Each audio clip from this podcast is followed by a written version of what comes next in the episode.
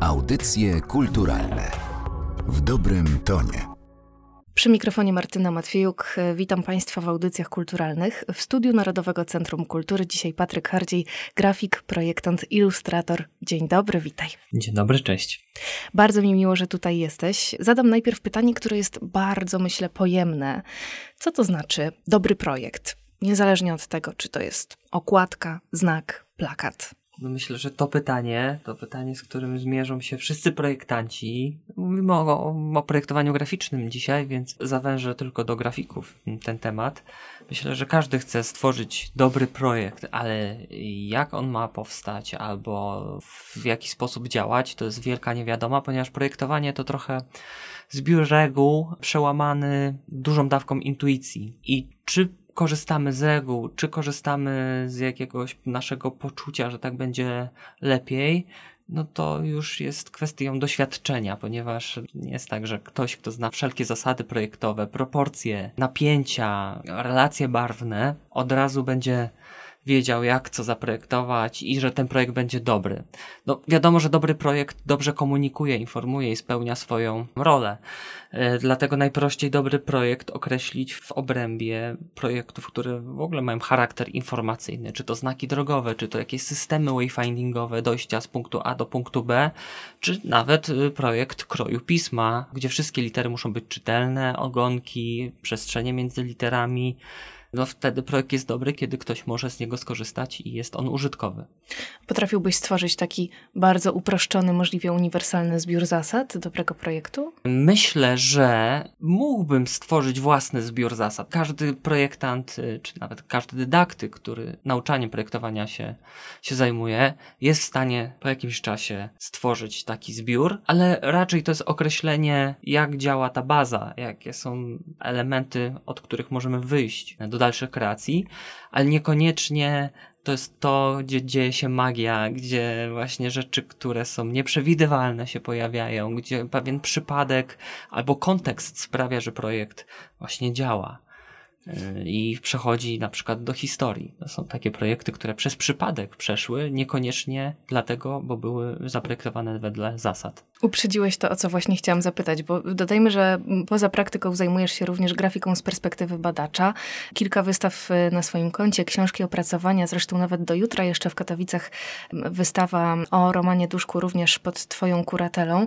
I tak, kiedy patrzysz na tę historię grafiki, na pewno się zastanawiasz, co decyduje o tym, że pewne projekty przeszły do historii, a innym się nie udało. Tak, zastanawiam się i z jednej strony, tak jak wcześniej mówiłem, czasem jest to przypadek. Tak jest na przykład ze znakiem Solidarności Janiszewskiego, gdzie to ruch społeczny spowodował pewną potrzebę i znak powstał bardzo szybko, od serca. Nie był on wymyślony wedle zasad, które wtedy panowały w projektowaniu, więc takie znaki przechodzą do historii, ponieważ są złączone z jakąś ideą. Są też znaki, które są złączone z pewnymi instytucjami. I na przykład wielcy polskiego projektowania graficznego, nie mówię tu o Polskiej Szkole Plakatu i Tuzach, którzy robili świetne plakaty filmowe, teatralne, kulturalne. Oni to byli artyści, też w ich rozumieniu e, grafika była sztuką artystyczną. Natomiast projektanci dzisiaj określają się raczej jako rzemieślnicy, może jako twórcy użytkowi.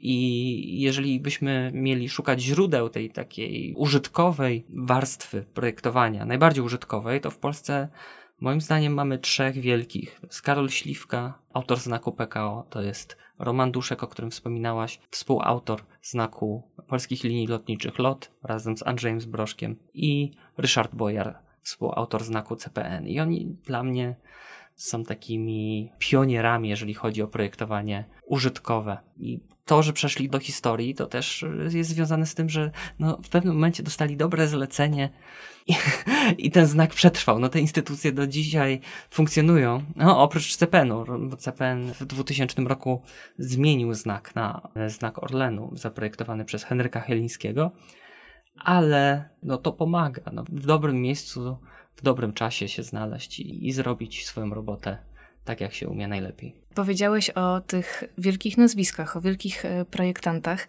i czasem zdarza mi się rozmawiać z muzykami, którzy mówią, wiesz, ja tak generalnie to staram się nie słuchać muzyki, żeby się za bardzo nie inspirować. Wydaje mi się, że w przypadku grafiki to jest jeszcze trudniejsze, bo ten przekaz działa momentalnie i mówiąc bardzo potocznie, trudno jest coś odzobaczyć.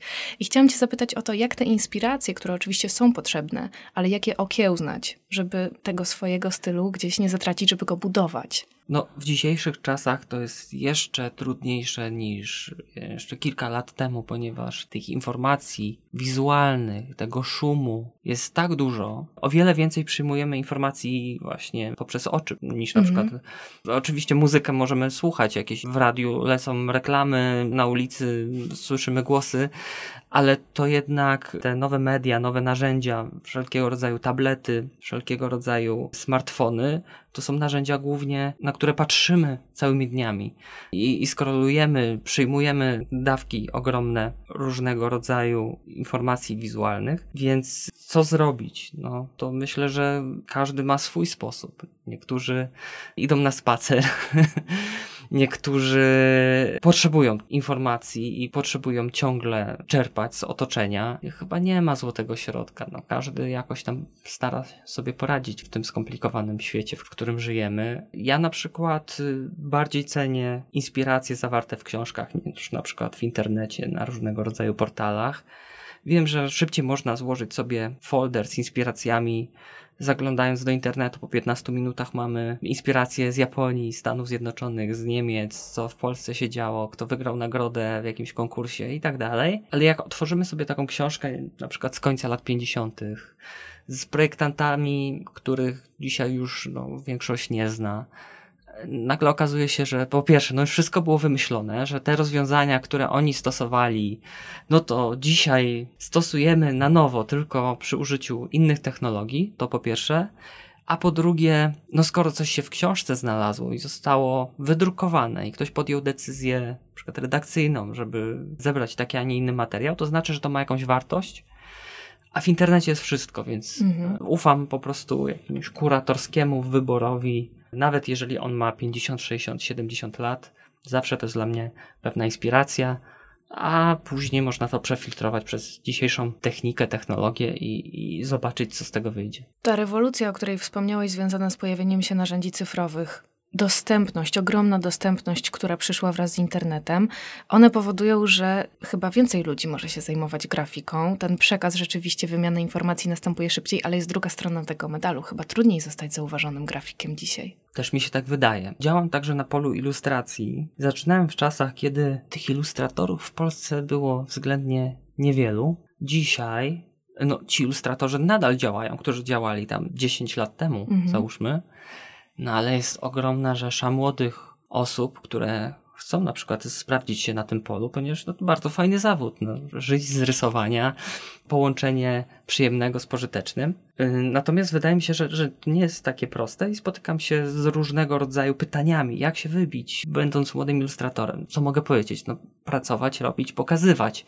Ale no, pokazywać w świecie, kiedy mamy tyle przeszkadzaczy, to nie jest takie proste. To jest jedna sprawa. A druga sprawa, no, że ten, mówimy o grafice, ale ten świat takiej tradycyjnej grafiki projektowej powoli odrywa się od tego świata nowoczesnej technologii i tego projektowania UI, UX, które już jest zupełnie w innym miejscu się pozycjonuje. Źródłem nie, nie są Akademie Sztuk Pięknych, a na przykład software house'y. Pieniądze też są zupełnie inne w jednej i w drugiej działce, więc jesteśmy na takim rozdrożu tradycyjnych projektantów i projektantów digitalowych, można powiedzieć. No to nawet tak bardzo często to się, to się określa jako digital designer.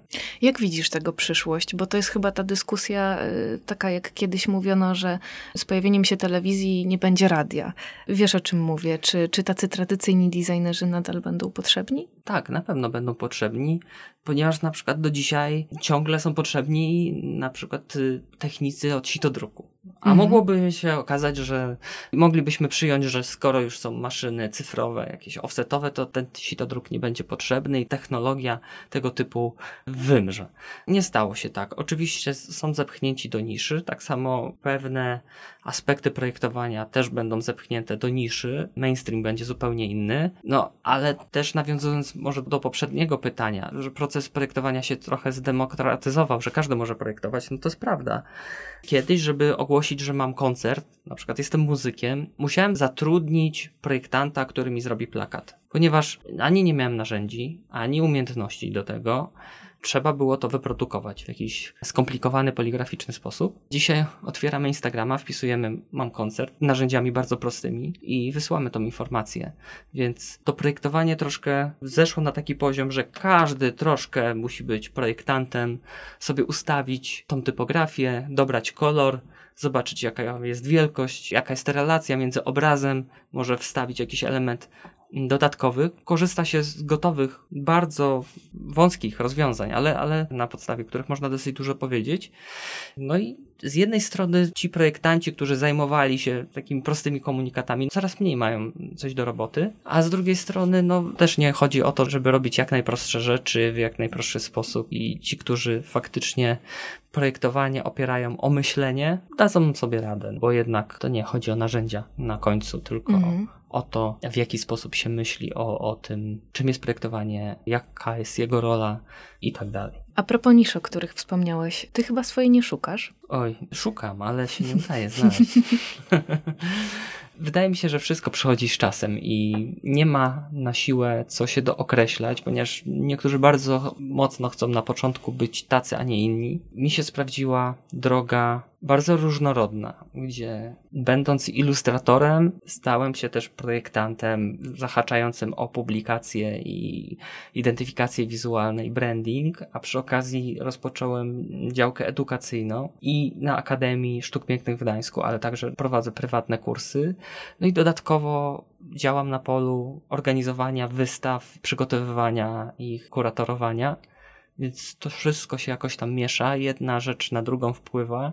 To jest dosyć ciekawe. No, nie, nie mogę się nudzić. To nie jest powtarzalna praca, gdzie przechodzę i codziennie, codziennie mam to samo, te same tabelki, te same zadania. Każdy dzień jest inny i to jest fajne. Wobec y, tej różnorodności działań, które podejmujesz, y, chciałabym Cię zapytać o coś, co każdy z nas ma opanowane, ale w bardzo różnym stopniu.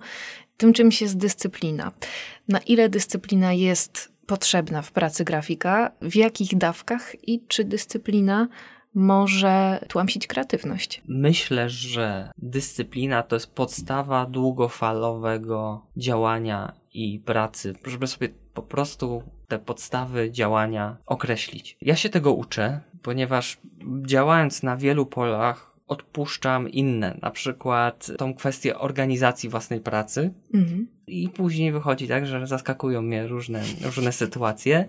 Natomiast uczę się tego i myślę, że nawet dobrym ćwiczeniem na to wszystko jest mieć przede wszystkim porządek w tym swoim środowisku pracy, czyli na przykład na komputerze, pokładać sobie foldery, zrobić porządek w fontach, określić, jakie materiały potrzebujemy do projektów i także je jakoś zorganizować.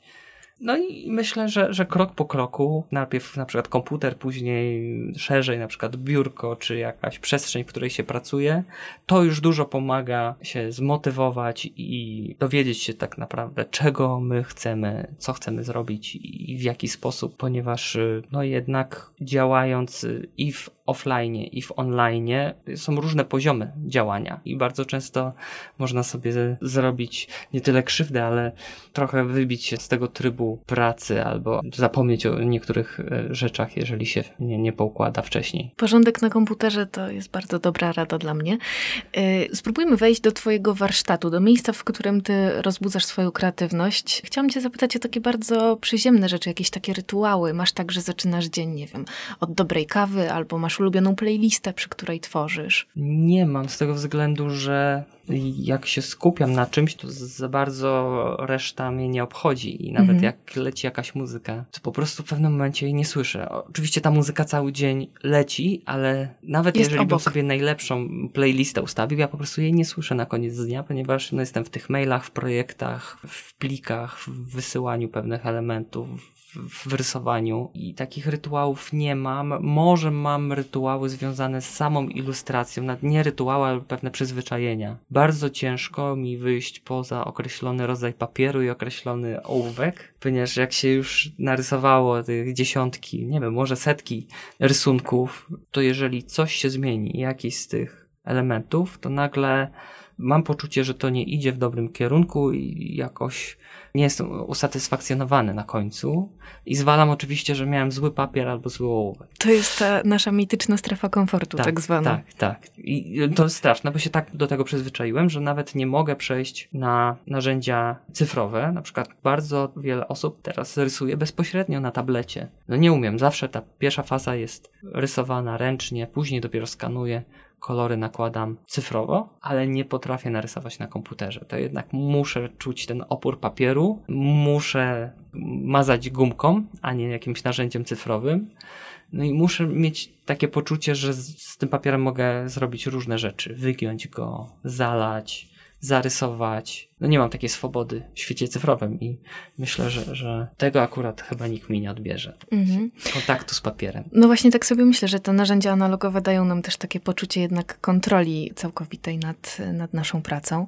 Wiem, że nie ma jednej drogi, wiem, że nie ma jednego schematu, ale masz może jakąś taką złotą myśl, którą trzymasz z tyłu głowy, która pozwala ci się z tego bez kresu możliwości wyrwać i, i, i znaleźć jakiś ograniczony zbiór rozwiązań, jakieś takie zdanie, które pomoże każdemu grafikowi. Z tymi zdaniami to jest tak, że bardzo często ci, którzy je wypowiadają, niekoniecznie według tych zasad postępowali. Oni, mm -hmm. oni dopiero na końcu swojej drogi mogą takie zdanie złote z siebie wypluć, ale ta droga do sukcesu, nawet nie sukcesu, ale dobrej roboty biegła gdzie indziej.